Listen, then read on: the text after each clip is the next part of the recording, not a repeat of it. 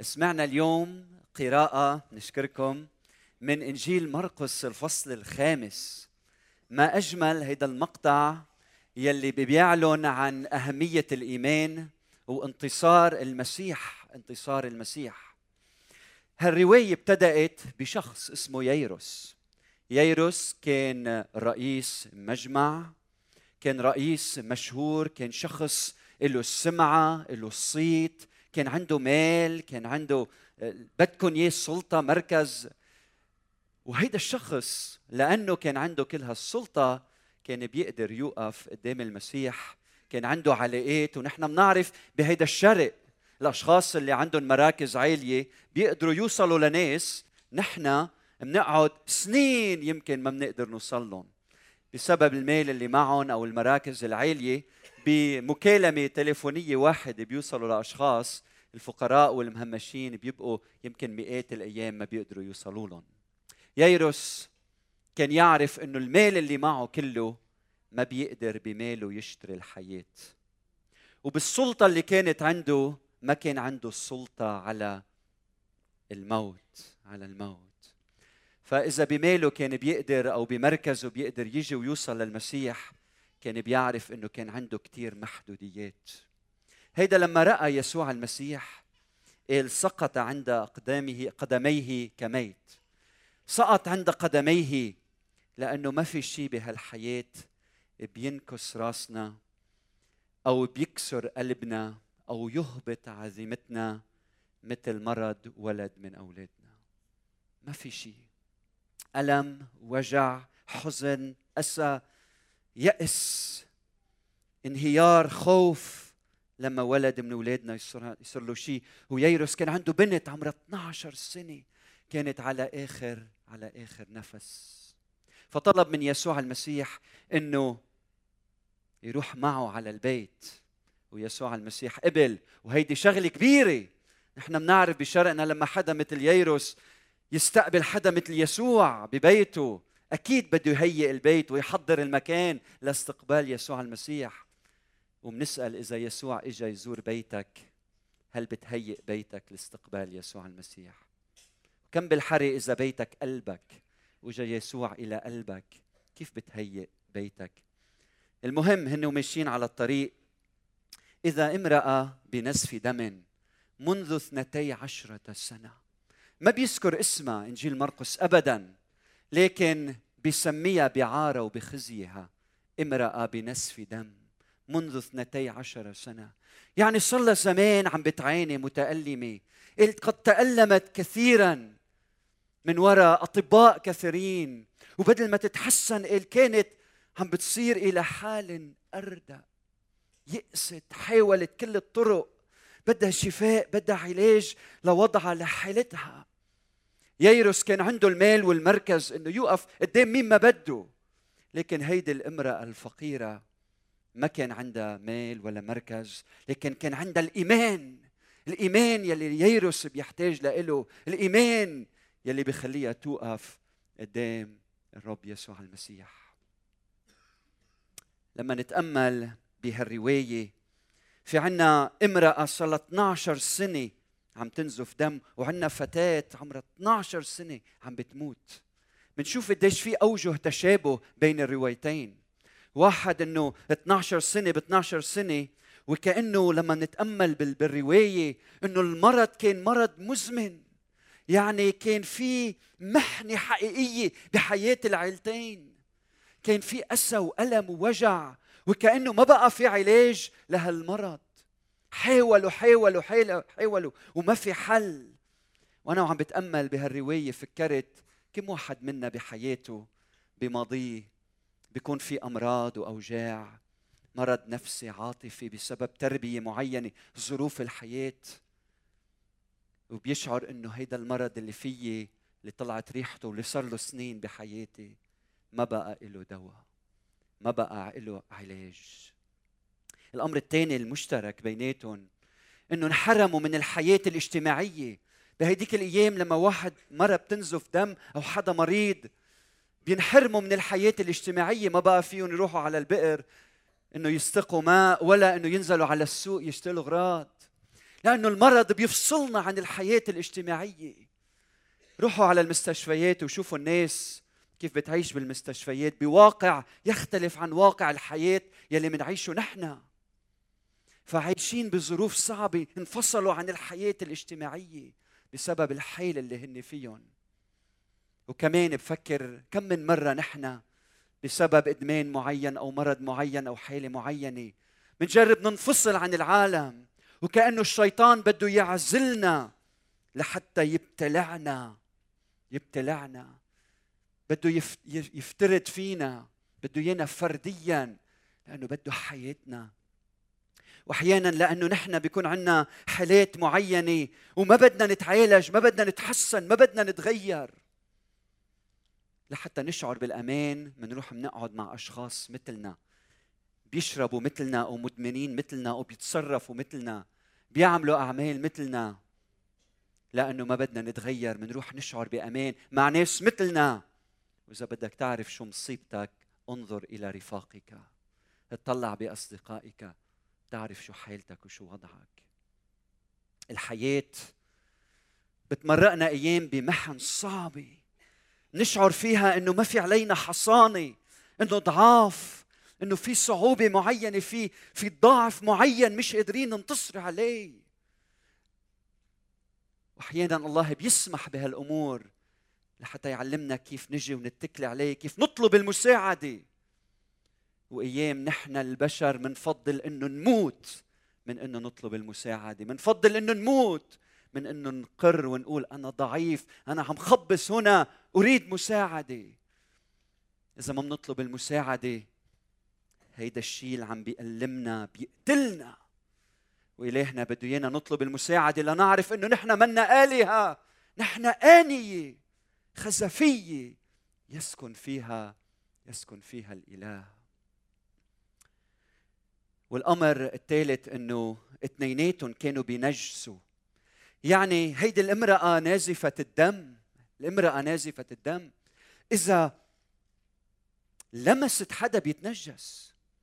وهيدي الفتاة لما ماتت إذا حدا لمسها بيتنجس. سألت حالي هل نحن مننجس غيرنا؟ هل نحن إذا هالكون هالطبيعة لمستنا مننجسها؟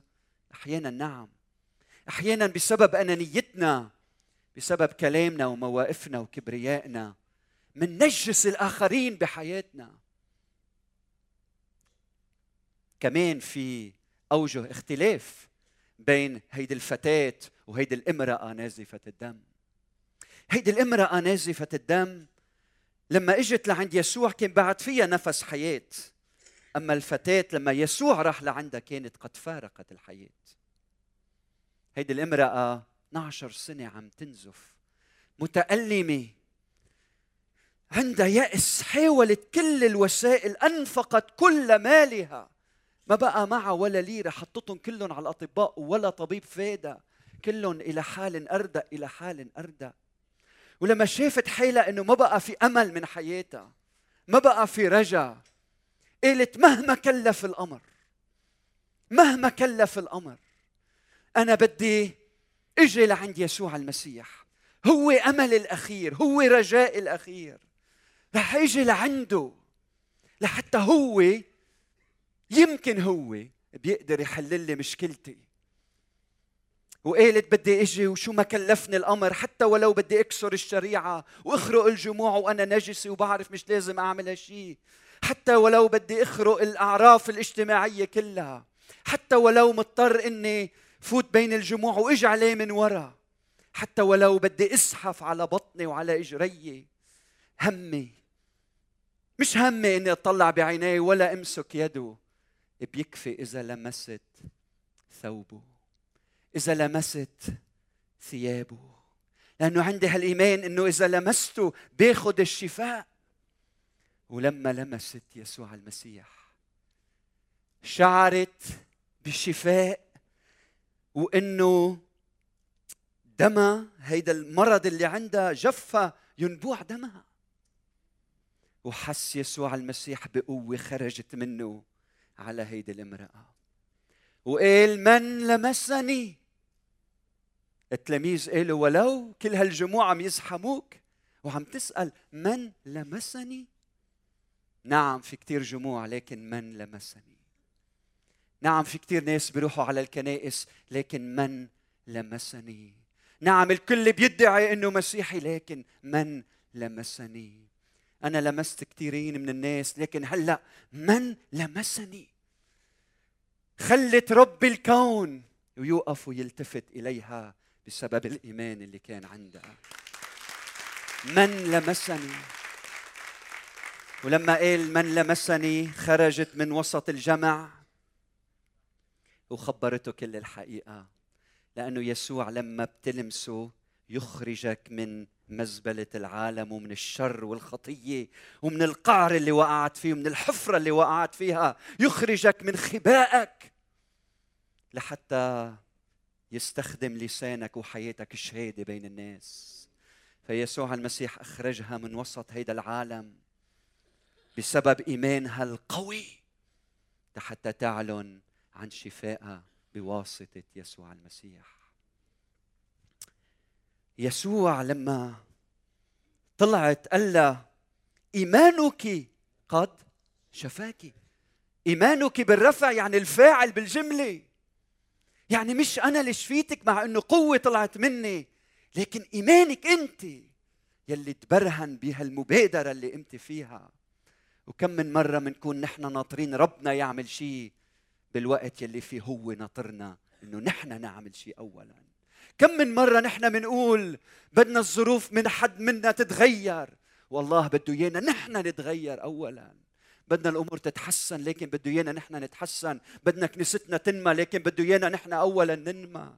إلهنا بده يعمل معنا المعجزات لكن يريدك إنك تاخذ هالخطوة الإيمان وتطلع من سفينة حياتك لحتى تمشي على المياه. لكن هي أول الخطوه الأولى. مين بيعملها؟ أنت وأنا. ولما بتعمل هيدي الخطوة خطوة الإيمان تمشي على المياه. فيك تبقى كل حياتك قاعد بالسفينة. لكن يسوع قام.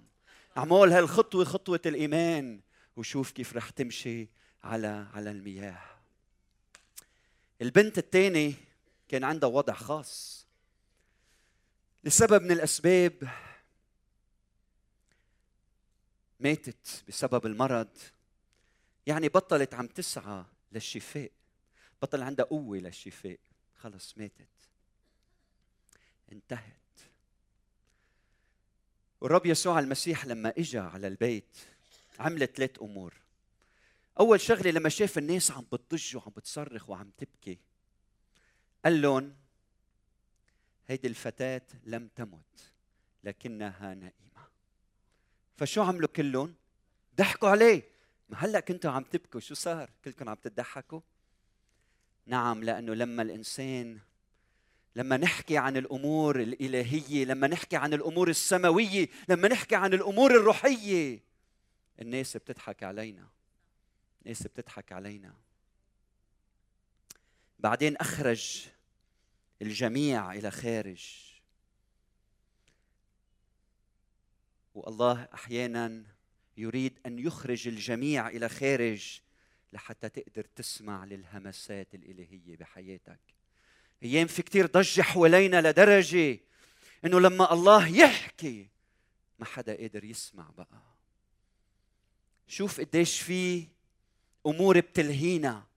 لاحظ التليفون قديش بيلهينا. كل الوقت طلعت على المكتب ركعت وصليت قبل الخدمة. 100 تليفون 100 مسج. اخر شيء طفيته وكبيته بس لاقدر صلي إلهنا بده يحكي معنا لكن في ضجة في ضجة حوالينا كل الوقت. الله لما بده يهمس لنا بيحكي معنا بكل هدوء. لازم يكون عندنا دينين قادرة تسمع. بتذكر أكثر مرة سمعت وشعرت بحضور الرب. هو هالأسبوعين اللي قضيتهم بدير سان كاترين على جبل سينا. بال 2006 رحت قضيت جمعتين بتمشي من شرم الشيخ شي ساعتين ثلاثة بالصحراء وبتترك المدينة خلف منك. بتوصل على هالدير بتقعد بهدوء ما في ضجة ما في ناس حواليك. انت وربنا وحدكما فكان بحاجة إنه يخرج الجموع لحتى يتعامل مع هذه الفتاة. الأمر الثالث يلي عمله يسوع إجا ولمسها الامرأة نازفة الدم هي إجت ولمسته هلأ هو جاي يلمسها. الامرأة نازفة الدم فينا نقول إنه هي نجسته بحسب الشريعة. ها؟ أما يسوع المسيح هنا هو اللي إجا ولمس هالفتاة.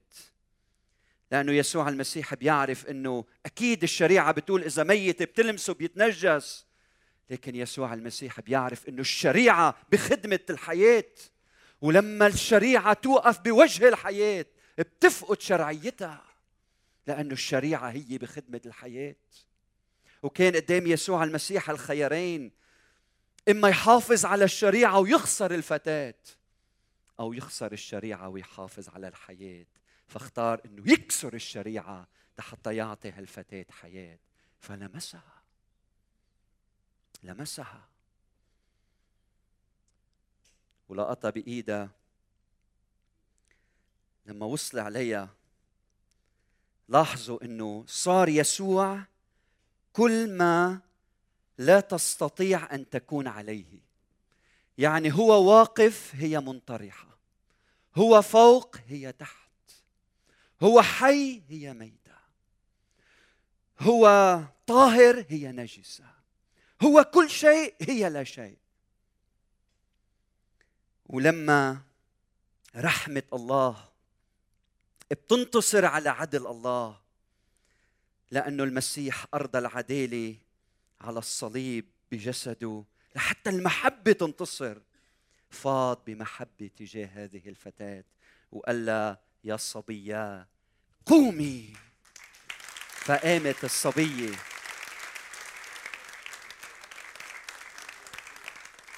وبدي أسألكم كم من واحد منا بسبب الخطية بيشعر حاله ميت؟ وكم من واحد منا الناس حكمت عليه بالموت؟ أما يسوع المسيح حكمه يختلف عن حكمنا كلنا. يسوع المسيح اليوم عم بيقول لك قوم من بين الأموات قوم من ضعفك. المسيح عم بيقول لك هيدا الحلم يلي اندثر وما تحقق اليوم بده يقوم باسم يسوع المسيح. هيدا الإنسان يلي شاعر حالك مقيد ومش قادر تنطلق وتسير مثل ما الله يريدك أن تكون عليه. يسوع المسيح اليوم بيحكي حياة. بيعلن إنك أنت حي بيقول لك قوم من بين الأموات تحرر من ضعفك تحرر من أيدك إلى حياة أبدية معه إلى حياة جديدة إلى ملء الحياة معه. شو اللي قاسرك؟ شو اللي ساجنك؟